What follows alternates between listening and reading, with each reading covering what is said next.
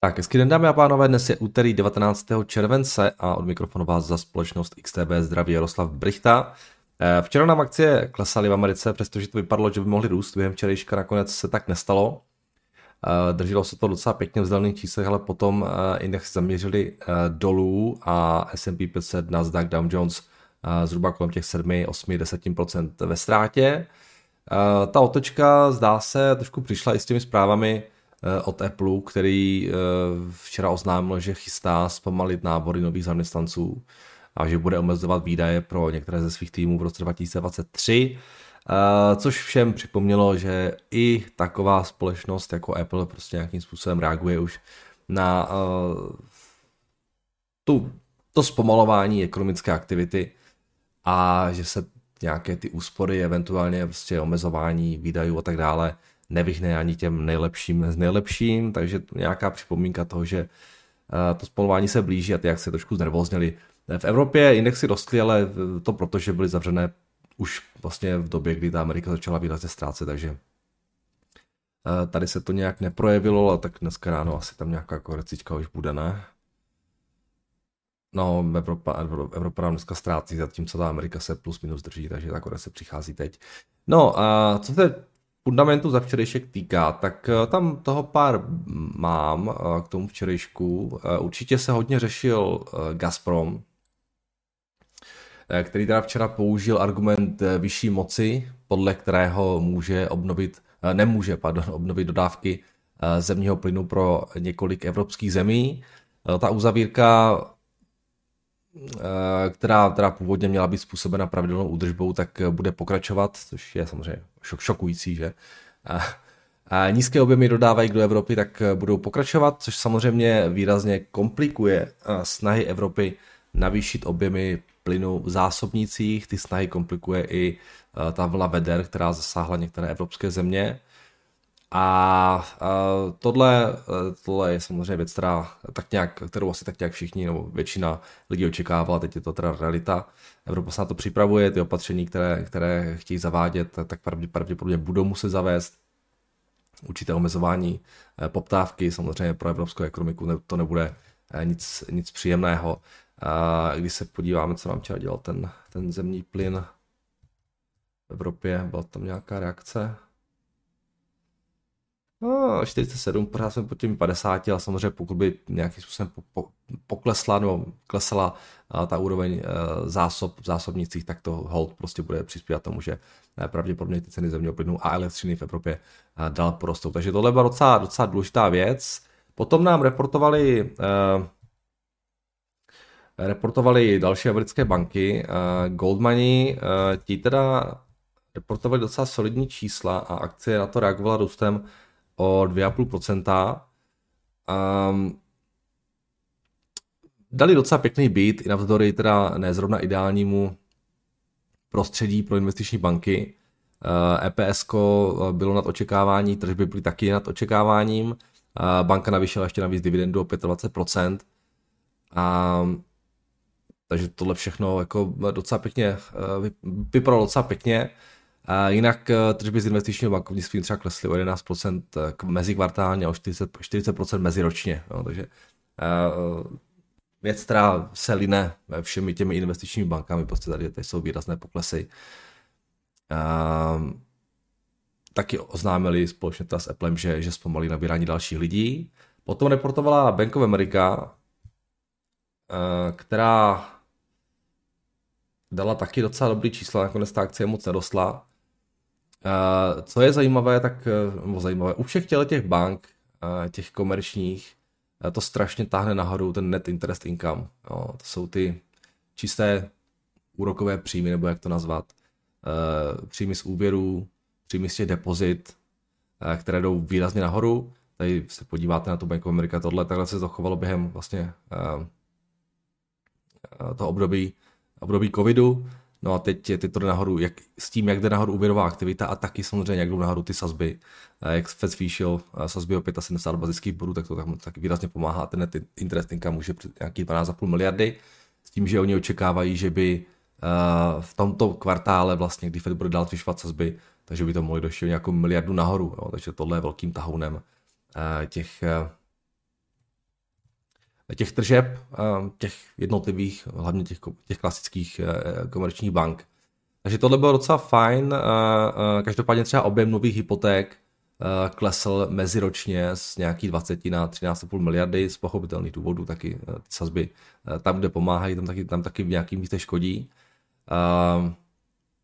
Takže docela, docela solidní čísla, ty banky vypadají poměrně dobře. Eh, I v Bank of America zahlásila, že consumer zatím, spotřebitel zatím docela silný, takže eh, tohle všechno hraje do karet. Uvidíme samozřejmě, co, jak to bude vypadat v těch nacházejících kvartálech. Takže tohle eh, taky stalo za pozornost. No potom, um, nevím, jestli jste to zachytili, hodně se teďka posinovo mluví o těch problémech v Číně a ty se teda šíří opravdu jak vlastní požár, protože Eh, se tam docela zajímavé vyvíjí situace na tom realitním trhu, eh, protože lidem dochází trpělivost z developery eh, a začínají hromadně bojkotovat zpátky hypoték. Ta situace se má tak, že samozřejmě developeři, jako Evergrande a tak dále, už jsme se o tom bavili i s, s Danem Vořechovským dříve na těch, na těch našich povídáních o a ta situace jako nikam nezmizla, ona je pořád velmi vážná. Jo. Ti lidé developeři vybrali peníze od, eh, od lidí na to, aby mohli stavit nějaké byty, eh, ty nechali rozestavěné, eh, protože se dostali do problému, tak je dál jako nestaví, ale mezi tím vybírají peníze od dalších lidí a staví nové byty. Jo. A teď samozřejmě ty lidi v těch, v těch bytech, nebo ty lidi, kteří si koupili ty byty, které se teď nestaví, tak jim samozřejmě dochází trpělivost, protože si vzali hypotéky, použili své vlastní úspory na to, aby ty, tu výstavu mohli financovat. No a teď jako musí splácet hypotéku a ty byty se nestaví. Takže prostě v nějakém městě eh, ve střední Číně, v centrální Číně se dohodlo, eh, to bylo tuším 900 zákazníků Evergrande, eh, že jde nějaký dopis mu developerů, že pokud prostě nezačnou tu stavbu těch bytů, takže že přestanou splácet hypotéku a tohle to se nějak začalo jako fakt výrazně šířit a už je to v nějakých 91 městech a 300 projektech. Jo, se takhle chovají uh, ti zákazníci, nebo takhle začínají reagovat ti zákazníci těch developerů. Jo. Jenom minulý týden to přitom bylo prej na Bloombergu, jsem četl nějakých 20 projektů. Jo, takže fakt oproti minulému týdnu to, to jako výrazně se to navyšuje, ty počty lidí, kteří uh, tohle to začínají hlásit. A uh, to je samozřejmě velký problém, protože protože bankám přestává chodit, eh, jo, přestává chodit ten, ten interest income, eh, banky samozřejmě financují developery a to je začarovaný kruh. Jo. Takže CCP začínají trošku panikařit, a začali tam hlásit prostě, aby bankám nařizovat, aby začali jako více financovat ty developery. Jo, ta situace je velmi jako vážná na tom realitním trhu a to, že se to na pár měsíců sklidnilo, neznamená, že je vyřešená, prostě není ani zdaleka. Jo taky jsou zprávy o tom, jak některé čínské regionální banky vlastně přestávají vyplácet depozita lidem. Jo. Když se podíváte na Twitter, jak tam demonstrují v Číně eh, před těmi regionálními bankami, na ty, na, tam na ně pošlou policajty, aby je rozprášili, nebo jim dají ten, do té apky, že, že mají červený kód, to znamená, že jsou covid eh, jako pozitivní a nemůžou chodit ven, prostě, aby, aby, aby bránili tomu, aby chodili na ty demonstrace. Takže tam se dějí docela zajímavé věci. Ta ekonomika, no, tam to opravdu smrdí uh, strašně nějakým průšvihem velkým a otázkou, jak dlouho dokážou ty problémy zametat pod koberec. Ale tohle to s, těma, s, těma, s tím nesplácením hypoték, to je to docela originální řešení. A uh, stává se z toho velký problém, takže uvidíme, jakým způsobem se tam bude dál vyvíjet. Samozřejmě oni můžou nařídit těm bankám, nebo můžou vlastně nějak pomoct těm bankám, aby začali všechno financovat, ale tím ten problém jenom odsunou, nevyřeší to. Vlastně ten dluh bude ještě větší, jo. A ty, banky budou, ty banky budou ještě větší, větší, ještě větším pytli. Uh, to může pomoci k tomu, aby se na stabilizoval ten trest bydlením, ale, ale těžko se ten, ta situace vyřeší. Jo. Takže Čína konstantní problém, uvidíme, kdy to tam nějak začne jako postupně eh, bouchat, jestli to bude letos, příští rok, za pět let, já vůbec netuším. No tohle je ale rozhodně eh, docela zajímavá věc, která ale zatím nemá žádný velký dopad na, na finanční trhy. A je to myslím něco, co se, co se tak jako vyplatí sledovat a vědět o tom. Jo, takže tohle jsem chtěl ještě zmínit a jinak toho k tomu včerejšku asi až tak moc nemám. Když se podíváme na, když se podíváme na ty jednotlivé akcie v S&P 500, tak Eh, z těch větších jmen, to tam máme? Apple včera ztrácel 2%, Alphabet 2%, potom Splitu, um,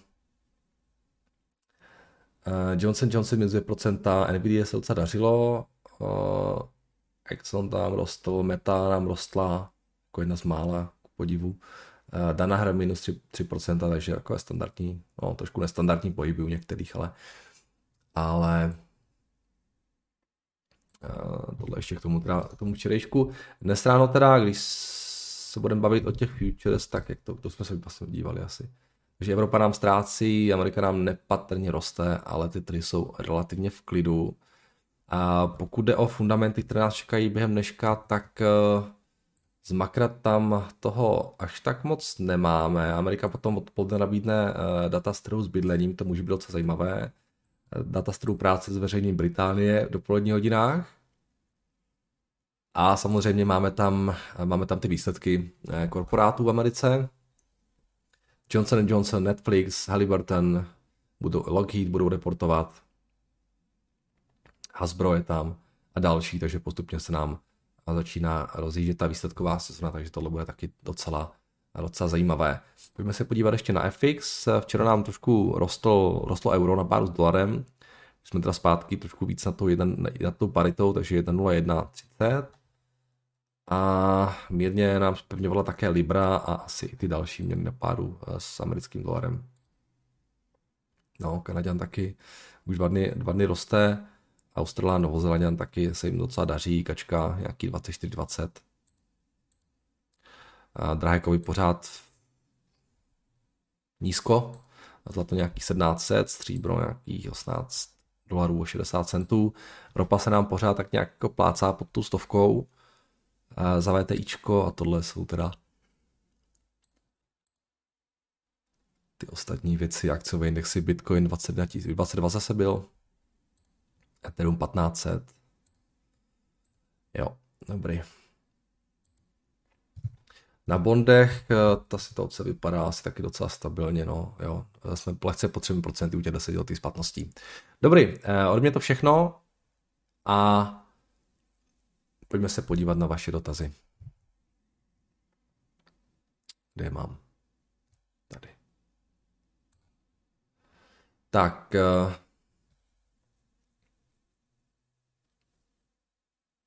A tak jsem při podělku v souvislosti se splitem akcí Alphabet zažil stejnou dynamiku pocitů jako při sledování posledního dílu seriálu Ztracení. Zhruba až do 16 hodin jsem Xstation evidoval 40 tisíc USD. O 40 tisíc USD vyšší zisk než neděli. Pak to spravili, OK, dobrý. Tak uh, to je škoda, no, to se dá dělat. Budete si to muset, budete si to muset Honzo vydělat. Uh, zdravím Jaroslavé, rád bych představil firmu Waste Management, která se zabývá komplexně zpracováním všeho možného, všeho možného odpadu a službami týkající se životního prostředí. Společnost sídlí v Houstonu v Texasu, kde eh, byla také založena. Má prakticky jasný monopol v tomto odvětví, eh, jelikož je stará o více jak polovinu, se stará o více jak polovinu sběru odpadu v USA. Společnost pak svůj biznis provozuje ještě v Kanadě a Portoriku. Jedná se o stabilní biznis ve stabilní, se stabilním nízkým růstem i cash flow, vyplácejí pěknou dividendu, kterou si nechává, nenechává uniknout ani samotný Bill Gates. Rád bych slyšel zároveň váš názor na firmu díky. Uh, Filipe, jsme to párkrát řešili, skvělá firma, sám jsem je měl v portfoliu. Uh, vždycky oni, oni ne, nejsou někdy levní, oni jsou vždycky docela drazí. Uh, plně integrovaný model, jo, válcují, válcují konkurenci, Uh, on je ta konkurence hodně roztříštěná takhle jako do takových menších firmiček, které postupně skupují. Takže proti firmě nemůžu říct ani, ani půl slova a bohužel ta valuace je prostě vysoká. No. Jaký 29. A ten price earnings, no to, ona je vysoká, ale ono zase na druhou stranu ten business model je strašně stabilní. A těžko si představit, že teďka přijde někdo a bude jim konkurovat něčím, takže um, jsou drazí z dobrého důvodu. Pokud by nastala nějaká se recese nebo něco a nějak výrazně vyklesali, tak bych se vůbec nebránil tomu je zařadit do portfolia, ale na těchto těch cenách. Prostě. Já, jsem, já jsem prodával nedávno, protože jsem, jsem začal víc z toho value přecházet do těch růstovek, takže je to jedna z firm, které jsem se zbavil, ale jinak jako je to skvělý, skvělý biznis, tam není moc co řešit.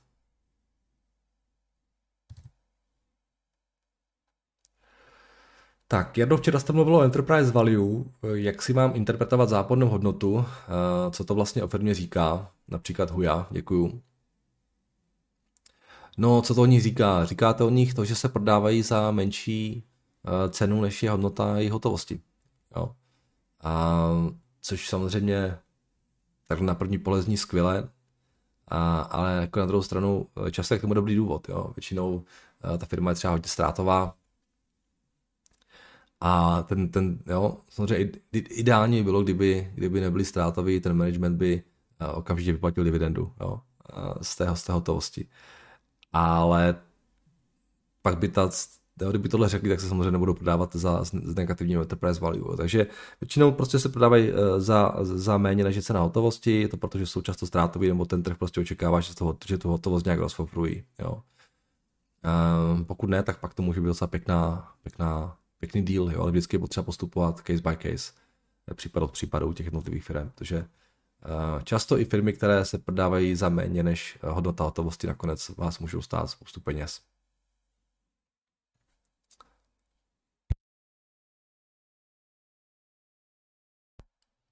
Tak, zdravím Verno, mám na vás otázku, jak může, bude vypadat krize a recese o jaké se dost často mluví pro normální lidi. Už teď se dost věcí zdražuje vlivem inflace. A mě zajímá, co recese krize udělá společně s tak eh, vysokou inflací. Eh, děkuji, hezký den. Viktore, na to vám nedokážu odpovědět. Jo, záleží samozřejmě, jak to bude jako závažné. Jo. Ona ta recese může být ve své podstatě jako do, dobrý eh, ozdravný mechanismus, pro to, aby se dala trošku do pořádku ta ekonomika, která je strašně přepnutá díky uh, pořád vlastně tomu covidu, post-covidové reakci. No, všechny ty supply chain věci a tak dále, nic moc jako nefunguje, všeho je málo. Jo, tyhle ty věci, kdyby se podařilo trošku vyřešit tou recesí, tak by to samozřejmě stlačilo dolů i ty ceny. Jo. Takže recese je určitým lékem na inflaci. Je otázka, jak bude hluboká, jak, jak moc povede k růstu nezaměstnanosti. Jo. Díky tomu, že zase na druhou stranu je vysoká ta inflace, tak eh, tady se, tady se nemůže, nemusí být doprovázena nějakým výrazným růstem eh, nezaměstnanosti, protože samozřejmě eh, jako klesají reálné mzdy, jo, takže já, já, já na to nemám odpověď. Jo. Záleží, jaká, jak bude vážná ta situace, jak bude hluboká. Do toho hraje roli spousta dalších faktorů, jistý, jistý ruského situace a tak dále, takže recese není nic příjemného. Jo. To, je, to je jasné. Um, jo, záleží na tom, jak říkám, jak moc poroste nezaměstnanost, jaký to bude mít dopad na splácení, na, na schopnost lidí splácet hypotéky a tak dále, nebo nemovito, nebo úvěry. Jo. Těch, těch faktorů, které hrají roli, je tam spousta, já, já, ne, já to nedokážu jako odhadnout. Prostě. Um, uvidíme. Může to být mírná, mírná recese, může to být závažná recese. Um, a to si bude muset počkat. Tak může Microsoft koupit Netflix a to by mohl být důvod, proč spolupracuje s Netflix Microsoftem a ne Google. Uh, po koupi Activisionu uh, by s Netflixem mohli udělat konečně dobrý Warcraft film nebo TV show. tak koupit asi můžou uh, cokoliv téměř, co jim regulátoři dovolí. Nevím, jak by to tady, jestli by to prošlo. Um, nevím. Zatím žádná taková indice nepřichází. Tak, dobrý den, Nardo, díky za vaše, jinak s tím, s tím Warcraftem uh, stačí jim to zafinancovat a Netflix jim to určitě, jim to určitě udělá. Tak dobrý den, Nardo, díky uh, za každé vaše nové ráno s komentářem. Rád bych se zeptal, jestli sledujete stránky Simply Wall Street a jestli jo, tak jak je hodnotíte, mají vše hezky graficky vyvedené a uvádí víceméně hezký přehled o firmě, i když je zdarma jen pět firm měsíčně. Hodně mě tam zaujal jejich výpočet, respektive prezentace férové hodnoty firmy. Myslíte, že by se to dalo brát jako jeden ze zdrojů posouzení, uh, zda danou firmu koupit? Našel jsem tam i české i americké společnosti, bohužel nedokáží porovnat relevanci informací v porovnání s placenými servery. Uh, mohl byste snad tyto stránky mrknout. Uh, vůbec to neznám. Simply Wall Street říkáte?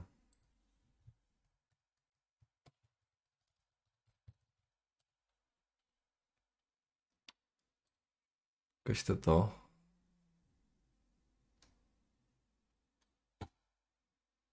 Um, search any stock. Tak co tam dáme za, za, za štok? Dáme tam třeba třeba metu.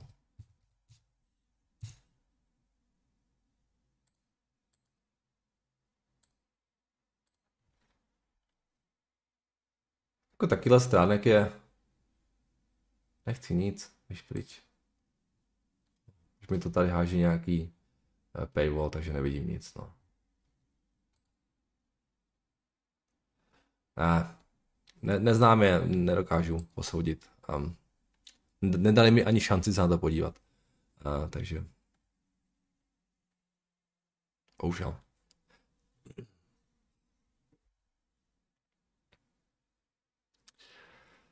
Tak, Atlas Kopko dělají průmyslové bezolejové kompresory. Máme v práci šíleně drahý servis, jen doplnění včerejšku. OK, děkujeme, Radku. Můžete ukázat na ServiceNow, proč je tak velký rozdíl mezi net income a free cash flow. Jo, uh, díky za uh, dotaz Petře. Já jsem to měl ukázat už včera. Um, každopádně mě to hnedka nedosvaklo, ale první věc, na kterou jsem se díval, tak mi to došlo. Já jsem tady říkal, že mají jako pěkný free cash flow a tak dále. Ale samozřejmě u spoustě společností tohoto typu, to znamená hodně růstové společnosti, když máte nějakou jako fakt růstovou společnost, která, kde je velký rozdíl mezi net income a free cash flow, v tom smyslu, že to free cash flow je výrazně vyšší net, net, net, než net income, tak je to téměř vždycky způsobeno uh, uh, stock-based compensation, jo? Uh, uh, kompenzacemi prostě managementu a pracovníků, jo? Bonu, uh, obcema. Jo? Když se podíváte, a, a servis je stejný případ, jo? protože uh, ta stock-based kompenzace je, není jako uh, uh, cash uh, výdaj, jo, ale započítává se do toho, do toho do nákladů v rámci, v rámci income statement a potom se přičítá zpátky ke, ke cash from operations. Jo. Takže když se podíváte na, na ten service now, jo, dáme tam ročně, tak ten net income je 200 milionů, pak máte nějaké odpisy, ale pak máte prostě miliardu uh, stock-based comp. Jo.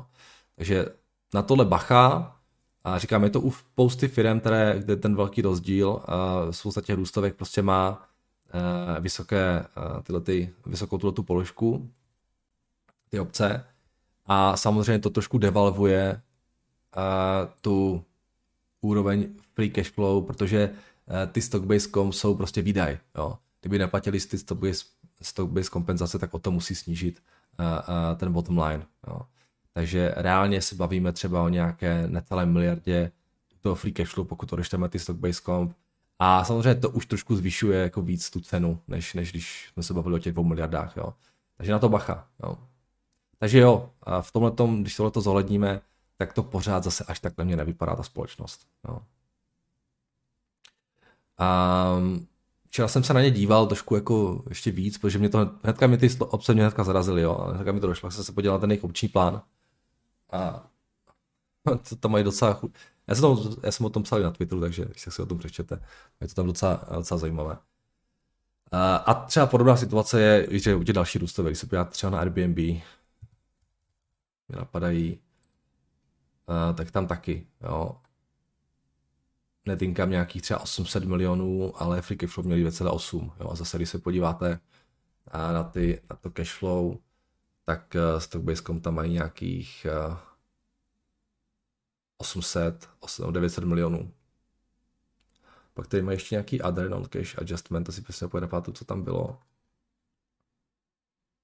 Každopádně u spousty těchto těch růstovek to prostě bývá, uh, bývá pravidlem docela. Jo, takže dík za dotaz Petře, to bylo potřeba určitě upřesnit. Tak fotbalové kluby je totální špatné, eh, je na to pěkné video od jednoho českého youtubera, totálně kapitálově náročné, platy jsou fixní, v době krize se s tím špatně pracuje, hráči jsou zvyklí na to brát desítky tisíc eur týdně a mají na to nastavený svůj život, kasy auta, ženský večírky, ruce pryč. Když jsem četl studii, že i kdyby Real Madrid vyhrál všechny soutěže světa a pobral maximální množství odměn a měl vždy plný stadion, tak za ten rok nebude v plusových číslech. No, jo, je to prostě špatný biznis, no. A je jaká prestiž třeba pro ty majitele toho klubu možná, ale, ale že by to bylo nějak jako super výdělečná, tak to úplně není, no. Jaký máte názor na biotech na další 10 roků? Biotech jako sektor? A asi to bude dobrý, ale těžko vybrat jednotlivé firmy. a jinak samozřejmě to jako velká revoluce v, v medicíně, ale um, spousta firm, které se tam pohybují a, a ne všechny to dají. tak, to jsou dotazy z YouTube a pojďme ještě na dotazy s Mažemi ty dotazy.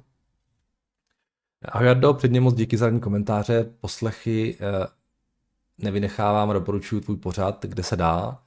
Rád bych se zeptal na tvůj názor na společnost Sabre Corporation, kotovanou na Nasdaqu s tykrem Sabre, Sabre. Eh, našel jsem ji v Pepo, nenašel jsem ji v Pepově tabulce. Jedná se o technologickou společnost, která poskytuje softwarové řešení aerolinkám, hotelům, car rentals a dalším službám související s cestovním ruchem. Sídlí v South Lake v Texasu a je největším globálním poskytovatelem distribučních systémů pro rezervace letenek v Severní Americe. Společnost se letos potýká s velkým odlivem akcionářů, což je pro mě trochu překvapení, protože jsem nezaznamenal zprávy ohledně úpadku jejího podílu na trhu, spíše naopak, a její biznis je navázán na cestovní ruch, který, je teď, který se teď zdá být docela silný. To jsem zjišťoval v prvním kvartálu, čísla společnosti překonávaly odhady, na jaře však snad jako reakce na výsledky byly poklesy a ceny ještě markantnější a já jsem nezachytil informace, proč tomu tak je, kromě zhoršení makra. Podle menších článků o valuaci jejich autorům současné nacenění dává velký smysl a společnost má potenciální růst tak jako před covidem.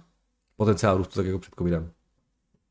Vím, že aerolinky uh, moc nemáš rád, ale mohl by, mohli bychom se prosím podívat do Bloombergu na základní údaje, zejména dluh revenue enterprise value. Tak tohle není aerolinka, takže tohle je v pohodě. Uh, PS na společnost jsem natrefil minulý rok v portfoliu Top Stock z České spořitelny, který spravuje Honza Hájek a koukal jsem, že k 34.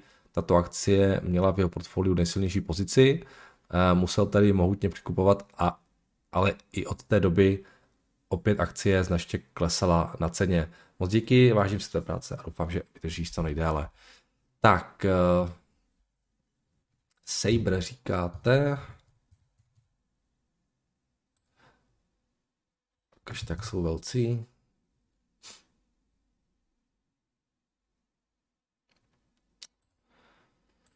Jaký, jaká, dvě, nějaké dvě miliardy, uh, mají na sebe docela jaký jako dluh, není úplně malý asi. Uh, když mají cash, ok, takže 6 miliard enterprise value. Před covidem dělali jaký čísla? Před covidem dělali nějaký 200, 300, a potom teda z nějakého důvodu 200 milionů. Takže řekněme, že kdyby se to všechno vrátilo zpátky, tak něco přes ty 200 milionů můžou dělat. Free cash flow tady bylo docela pěkné. Bylo ještě vyšší dokonce, bylo skoro tady bylo 400 milionů. A pak se to všechno nějak pokazilo samozřejmě kvůli covidu, uh, hodně jim narostl teda dluh.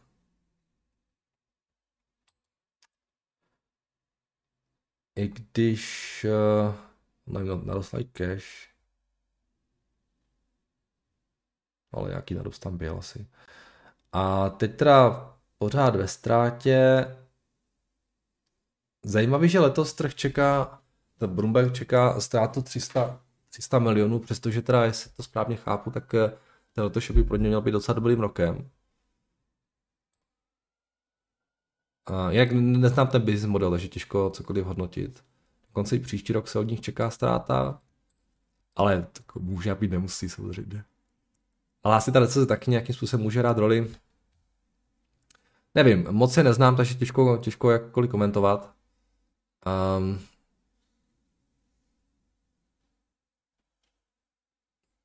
Pan Hájek určitě ví, co dělá, vyzná se v tom prostě, tak asi k tomu má nějakou dobrou story. Um, ale já bohužel úplně um, tak na první pohled nedokážu posoudit a to tam nevidím, ale um,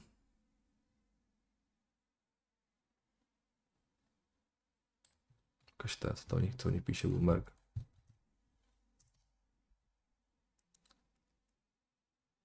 Hmm. Skoro by dávalo smysl, že by se to mělo jako oživit všechno a vrátit do nějakého normálu. Ale potom, co se ta ekonomika dostane zpátky. Ale z nějakého důvodu v, v analytici Bloombergu to neočekávají v eh, nějak rychle. Jo. Bych čekal, že už teďka, když, ten, když teďka nabíhá ten, jo, možná, že jo, ty, ten, ty aerolinky a tak dále mají taky své vlastní problémy, jo, ruší se spousta letů, možná tohle hraje roli taky. Jo, vidíte tu chaotickou situaci na letištích a, a Já tam bude nabíhat trošku díl a potom třeba recese to může ještě trošku zbrzdit, ale pokud by se vrátili zpátky, jak ta value může být docela jako v pořádku, ale zatím to úplně nevypadá asi, no. Celá ta akcie. Hmm. Tam nějaké zprávičky k tomu? Tohle byl propad, byl v tom Saber, Saber shares fall tracking travel names lower after results. Hmm. Oni ani ty aerolinky a tak dále, jo, nemají úplně pocit úžasných, teďka nějakých pár týdnů, máme tam třeba tu deltu, taky tam byl pokles teďka v těch posledních týdnech. OK, jdeme dál. Tady jsem vám asi moc neporadil, ale bohužel já znám. Tak, dobrý den, Nerdo. Chci se jenom krátce podělit o neobvyklou možnost eh, investování v oblasti letectví. Jedná se o relativně nové oddělení s názvem Urban, Urban Air Mobility. Česky je to městská letecká mobilita, v budoucnu určená pro vzdušnou dopravu osob nebo nákladů eh, přeplněných městských aglomeracích. Na různých analýz je odhad nárůstu investic v této oblasti ze současných přibližně 3 miliard na 12,5 miliardy v roce 2027.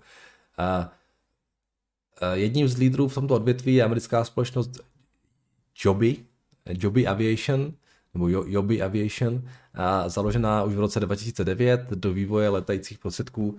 Této společnosti investovaly firmy jako Intel Capital, Toyota nebo Uber.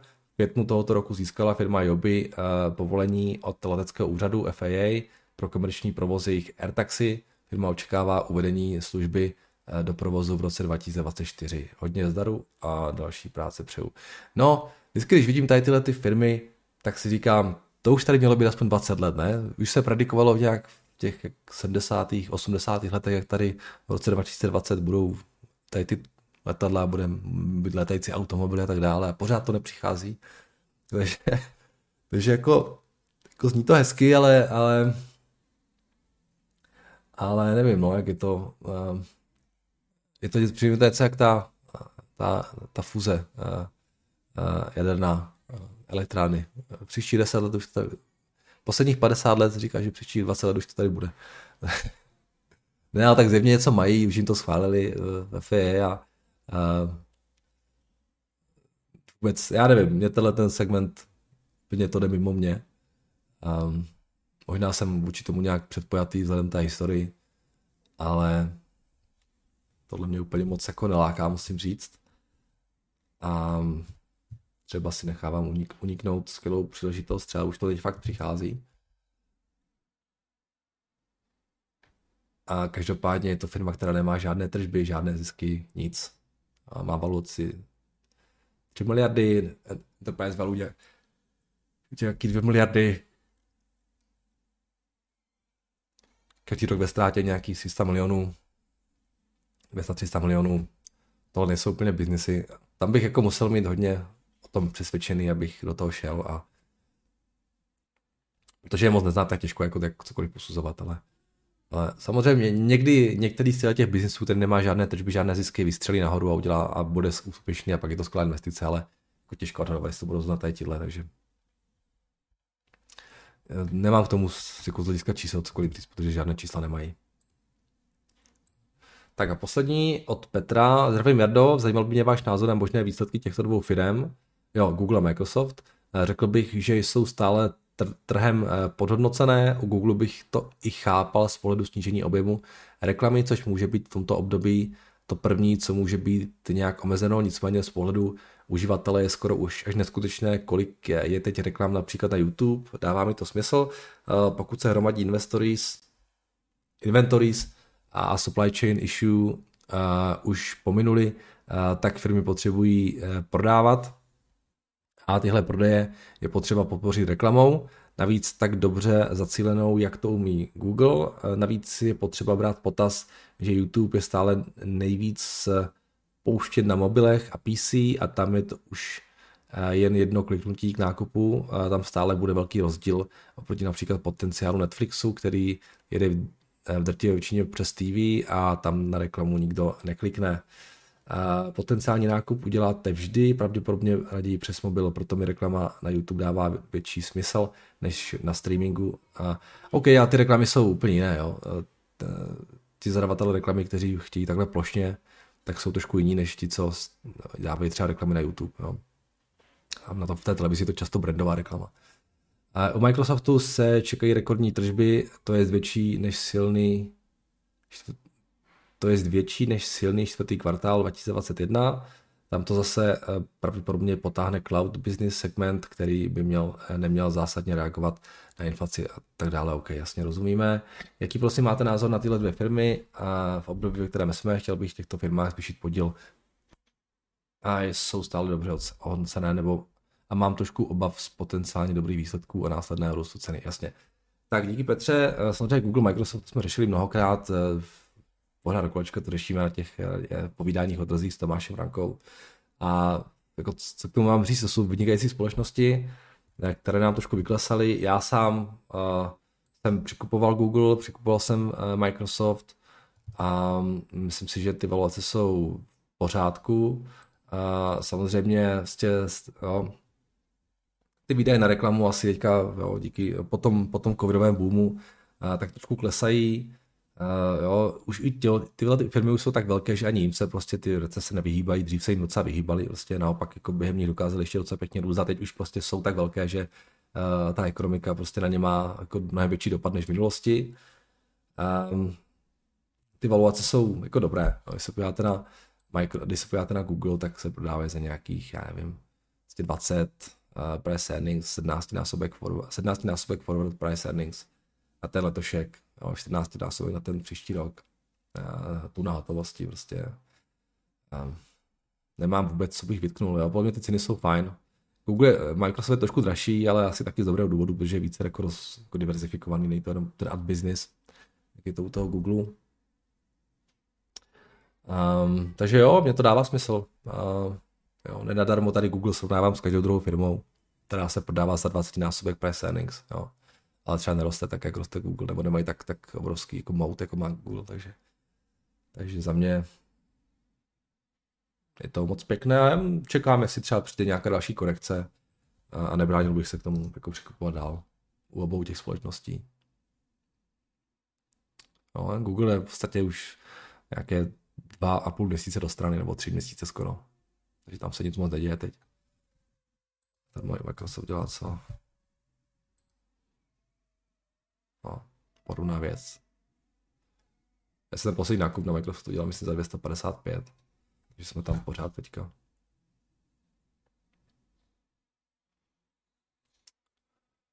Tak uvidíme, pokud přijde nějaký další propad. Um, za mě určitě jako zajímavé. Jinak samozřejmě ty, ty nižší valuace, jako není to jenom o té recesi, ale taky o těch sazbách, jo, o tom výhledu pro sazby, jak, jak rostou ty úrokové sazby, tak eh, jo, um, se zvyšuje ta atraktivita těch bezrizikových amerických státních dluhopisů, což samozřejmě relativně snižuje atraktivitu těch ostatních rizikovějších aktiv, takže to je taky třeba trošku brát potaz, ale, ale že ty multiple jsou v pořádku u těch velkých techů. Tak jo, to je všechno, eh, takže děkuji za vaše dotazy, pište dál a uslyšíme se opět zítra, mějte se krásně a zítra naslyšenou.